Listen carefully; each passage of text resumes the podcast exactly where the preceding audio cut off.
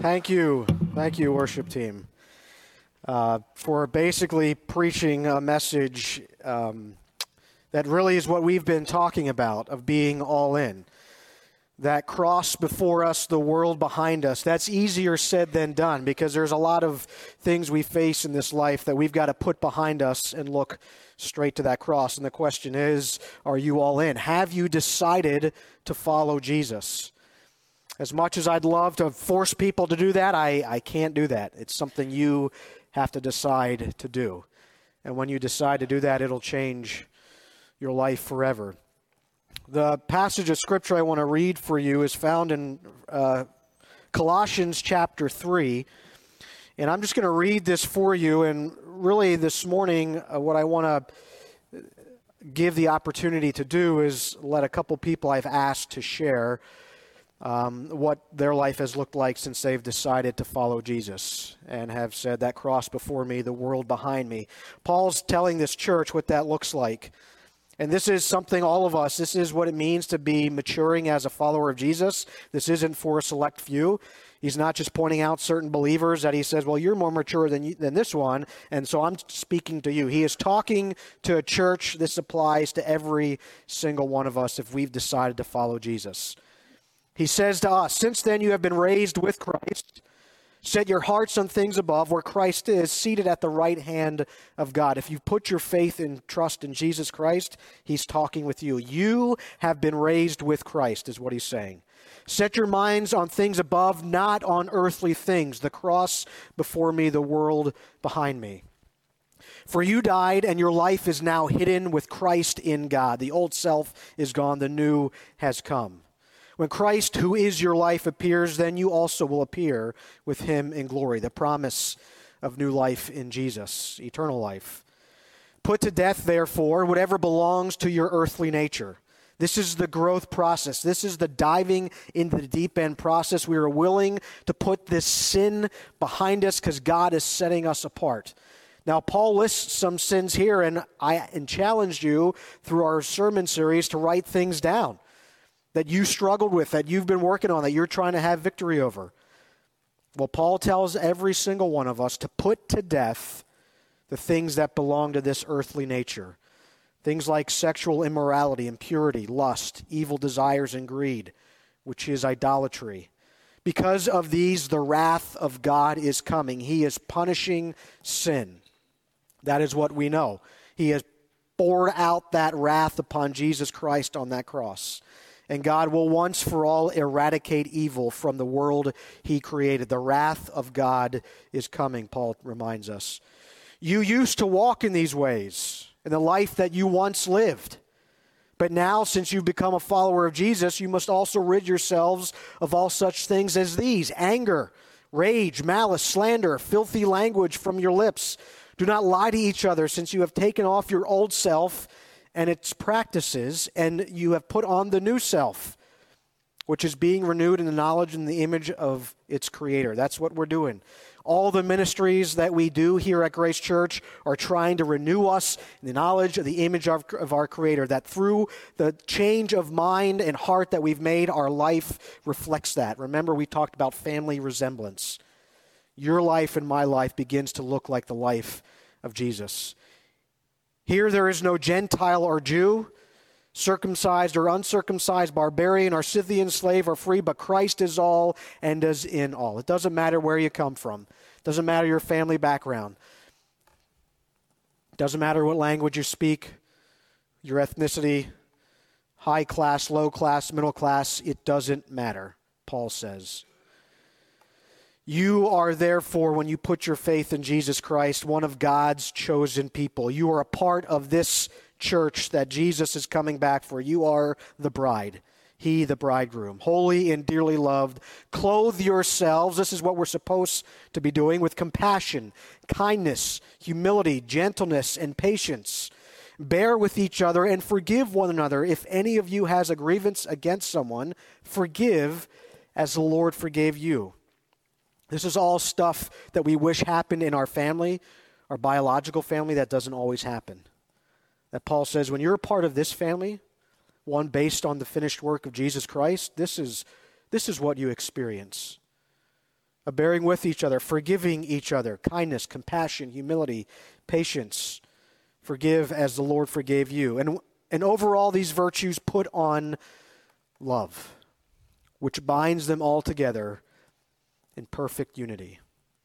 Jesus said that the world would know us by the way we love each other. He's talking about the church. And let the peace of Christ rule in your hearts, since as members of one body you were called to peace, and be thankful. Let the message of Christ dwell among you richly as you teach and admonish one another through all wisdom, through psalms, hymns, and songs from the Spirit, singing to God with gratitude in your hearts. And whatever you do, whether in word or deed, do it all in the name of the Lord Jesus, giving thanks to God the Father through him.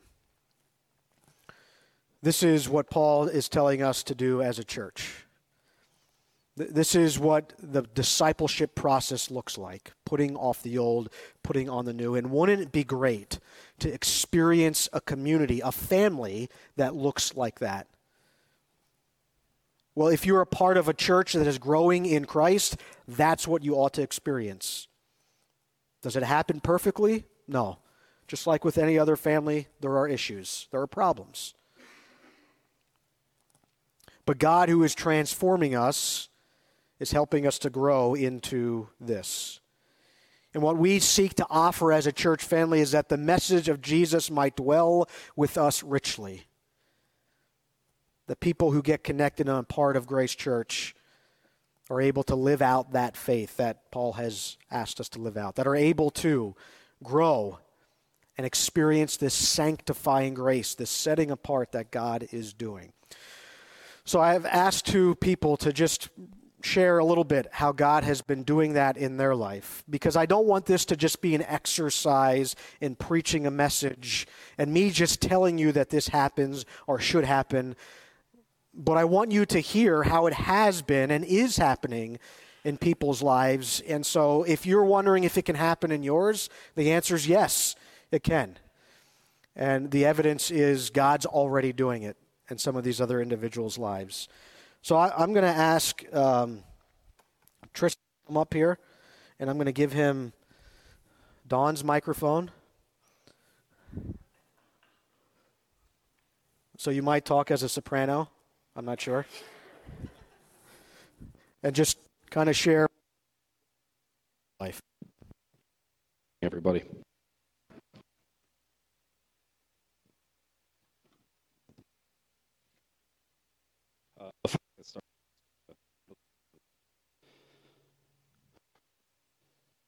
Check. Check.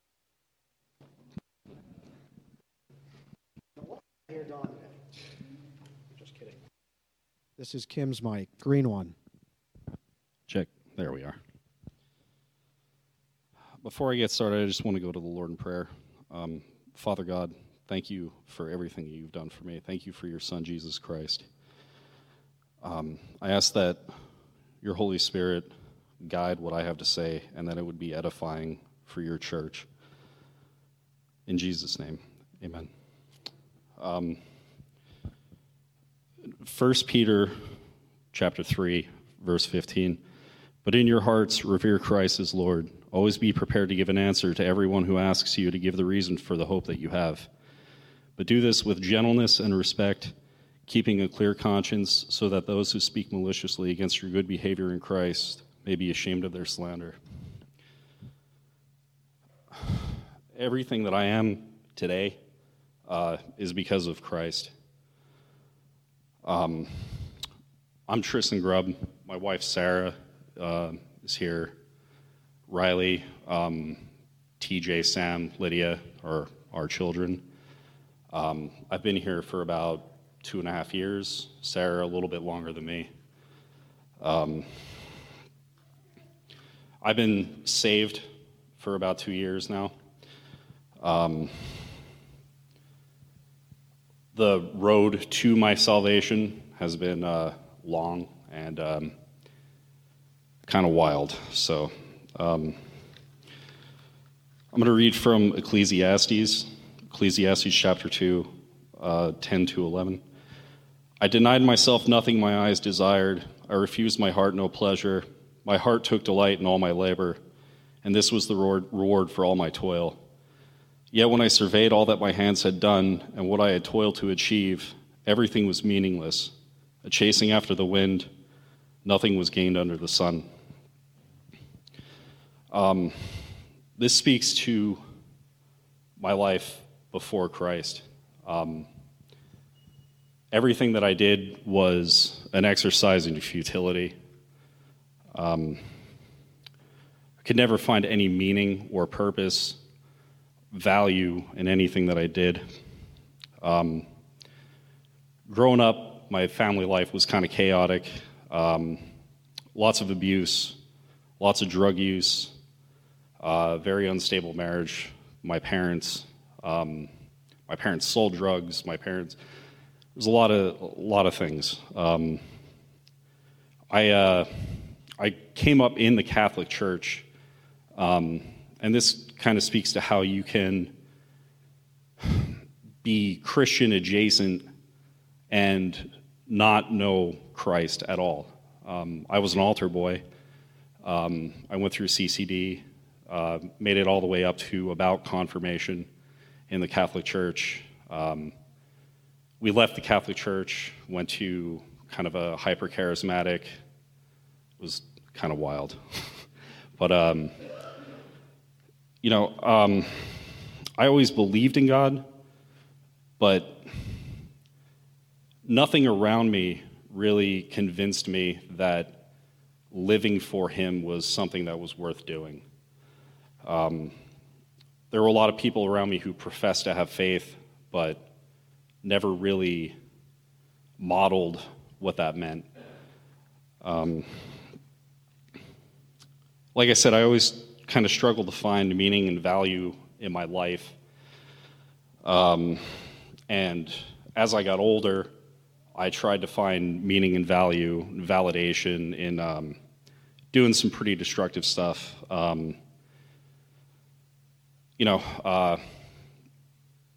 Substance abuse, alcohol specifically, pornography, fornication.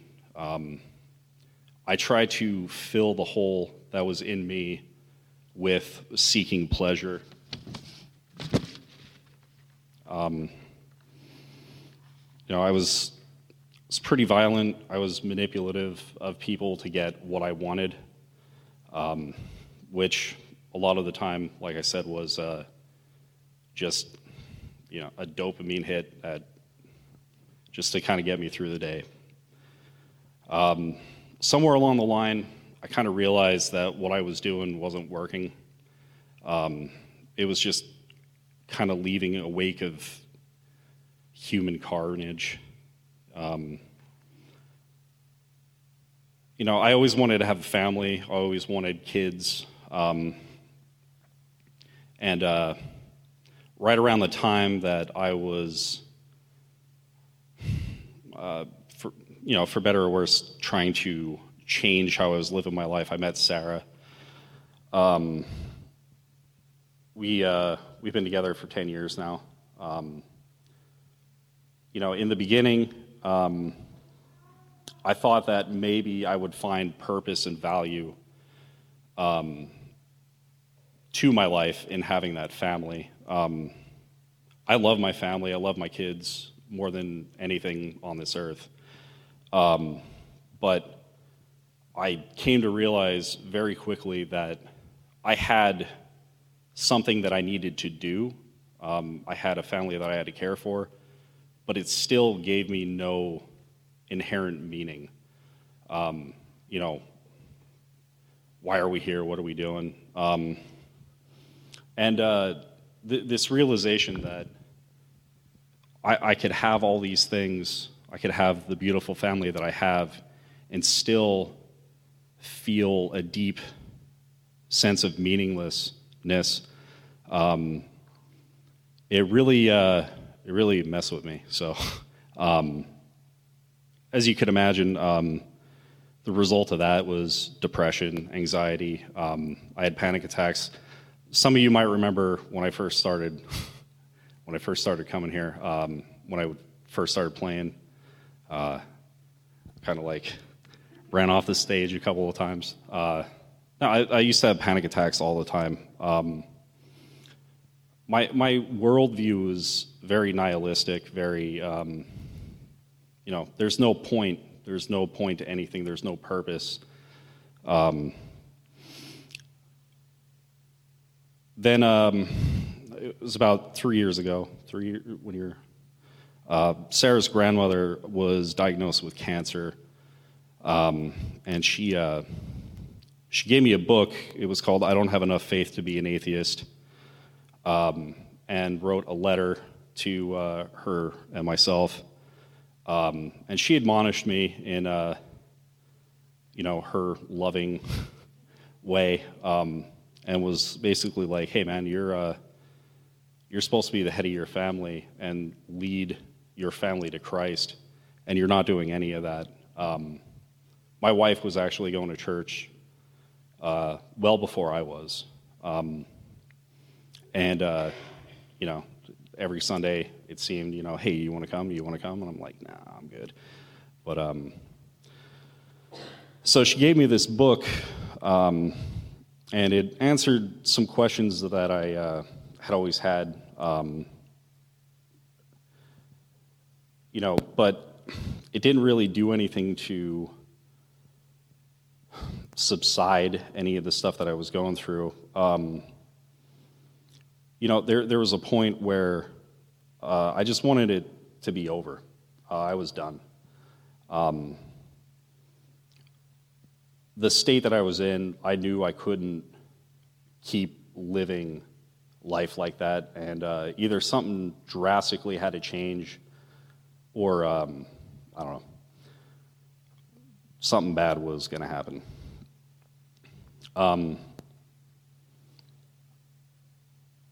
In the midst of a panic attack one day, I just called out to God.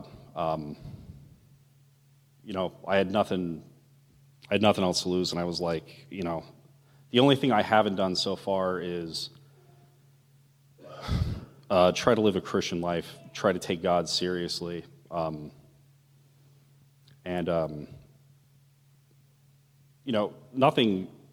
nothing changed overnight. But what did change immediately was I had hope. I had something to grab onto, something to look forward to. And that hope was Jesus Christ. I started reading the Bible seriously for the first time in my life. Again, I was Christian adjacent, like Christian by birthright almost. Like that's the way I kind of viewed it. Like if I could be just a halfway decent person and kind of balance the scales of like the things I've done wrong versus doing some good, and I found that obviously that's not the case. Our faith in Christ is what saves us.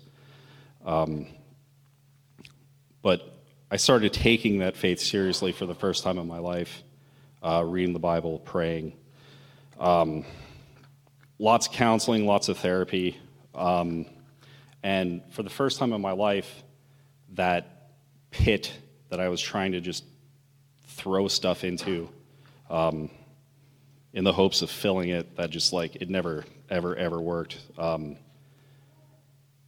There was a sense of fullness, and that only came because of Christ.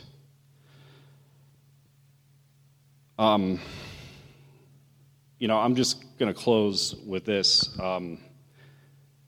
Everybody in this room is going to die. Me, you, everyone. And the only thing that we have going into eternity is our faith in Christ and just clinging to the cross. And that's what I'm going to hope and depend on for the rest of my life. And I'm going to try to lead my family to that same faith, to that same saving faith. That's all I have. Thank you.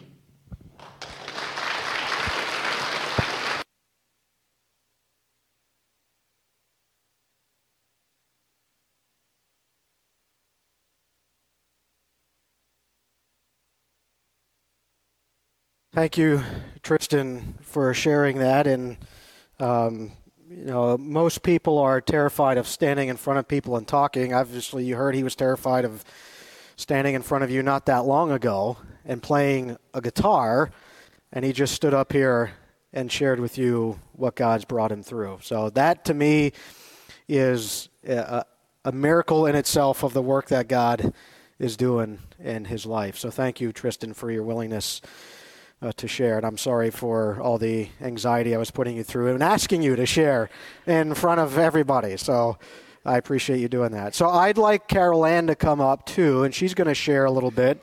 As I said, we got a lot to do this morning, and we're going to get all of it done. I don't want you to leave without you hearing from what God's doing in people's lives here at Grace Church. So Carol Ann, if you'd like to share. Yeah. Good morning, everyone. I'm going to start out by saying I'm about to disappoint every public speaking professor I've ever had in my life who gave me an A because I brought a script. And Tristan's a hard act to follow, so thanks. Now my heart's pounding. I took the assignment a little differently because I have been a Christian since I was 13. But last week our guest speaker asked something that was simple yet so incredibly profound. Who holds your future? I've known who holds my future since I was 13 years old, but I would be lying if I did not admit that there were times that I forgot. It typically happens when the weight of worldly issues becomes too great. My first instinct is to stand up and fight, but sometimes the obstacles seem insurmountable. You become disheartened or disillusioned when you think you're alone. But as a Christian, we must remember that we are not alone. This is why it's so important to be active in a good church. I was not raised in a God-loving family. I did not grow up in a church like this. I had a very traumatic childhood that left a huge chip on my shoulder. I spent, when I was 13 years old, I was sent to a Christian conference. There was a couple that had taken me in, and they had seen my potential, and they said, this kid needs God. So they sent me to a Christian conference, and I'm sad to say that I spent the first few days there making fun of everyone around me. The world had taught me that I was on my own and life was cruel. I didn't believe in God, and the only person I knew that I could count on was the person that I saw looking back in the mirror every day. And yet, during the sessions, I felt something stirring in my heart. On the last day of the conference, I was headed into the Winter Garden in the mall. This is in Niagara Falls Boulevard. If you've ever been there, it's terrifying if you're afraid of heights.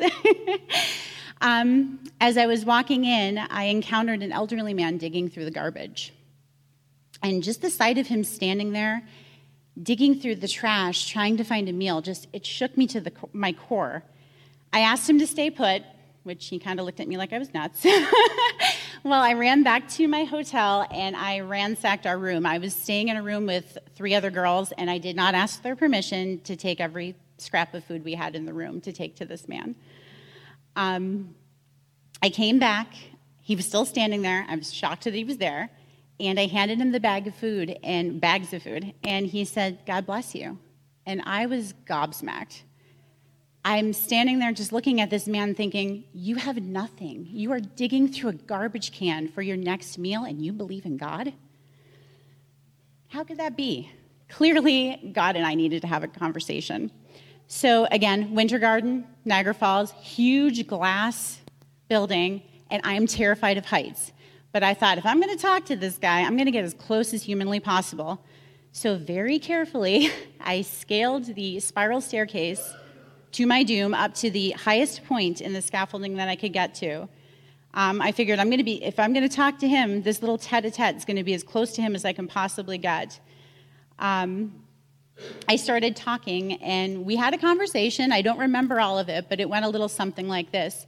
If you want me to give my life to you, then you need to exist. I was kind of a brazen 13-year-old. Less than a minute later, I saw movement out of the corner of my eye.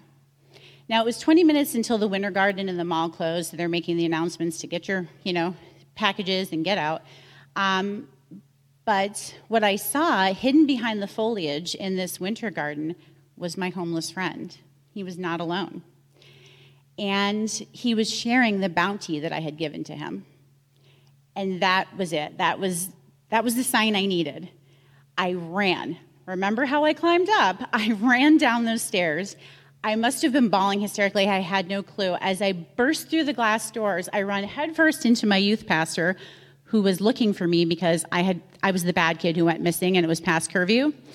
And she was horrified, thinking that something had gone wrong or that I had gotten in trouble.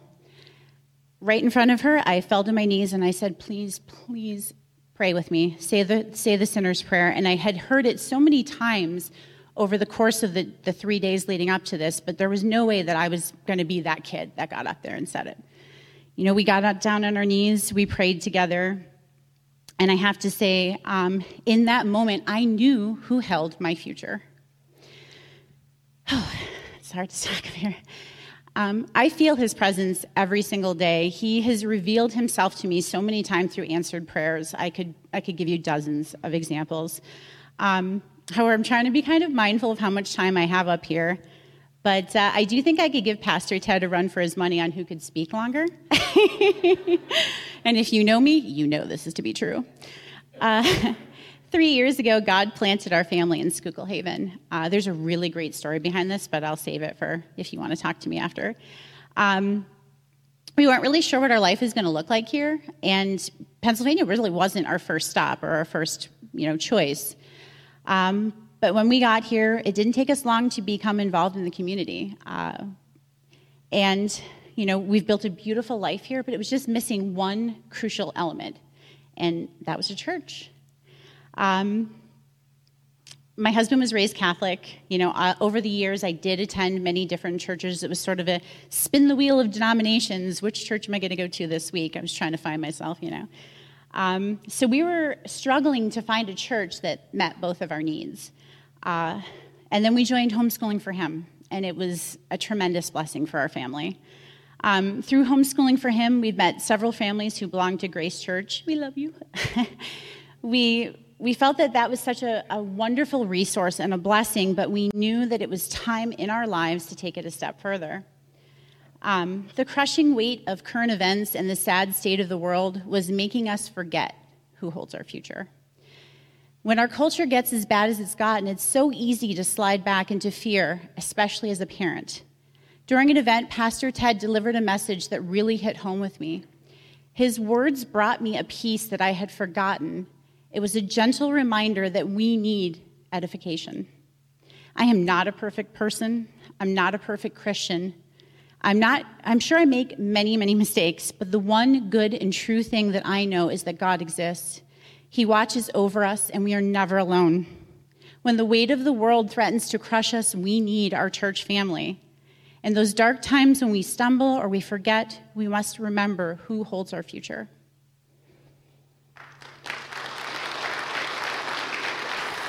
Thanks, Carol Ann.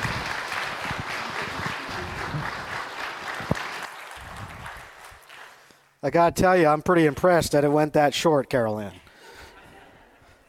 You did impress me. We are going to conclude things, and fortunately, we have lunch afterwards, so if you've been looking at your clock, it doesn't matter. Lunch is right over here. You don't have to go that far for lunch.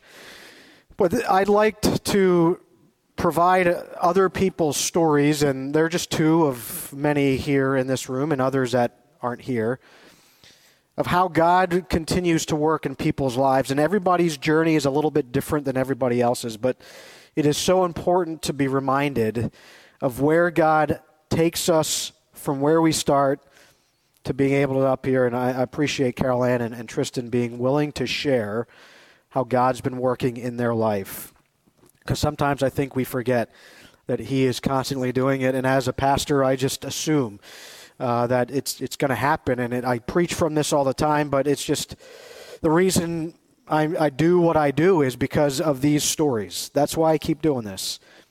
I wouldn't have any other reason to do it if it wasn't for these stories, if I didn't believe that God can do this in every single one of your lives.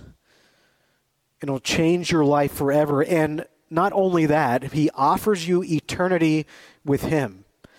Because as Tristan told us, one day we are going to meet our Maker, and we don't know what that day is. And for me, on Friday night, when I went to that hospital, it's just a reminder that every day is a blessing. because we don't know when it's going to be our last. God is continuing to work and move in our lives, and he is offering us something that we don't deserve or can't provide for ourselves. He is offering us his Son. The grace and the mercy that we find, the forgiveness of sin that we find in putting our faith and trust in Jesus Christ. That's as simple as it is. Embracing that promise and turning from that old life that Paul talked about in Colossians and turning to that new life. Grace Church is a place where we hope you can find that and grow in that as we are disciples who make disciples and remind us of this grace that is greater than all our sin. That's how we'll close. I'm going to close with a word of prayer, and then we'll sing that hymn together.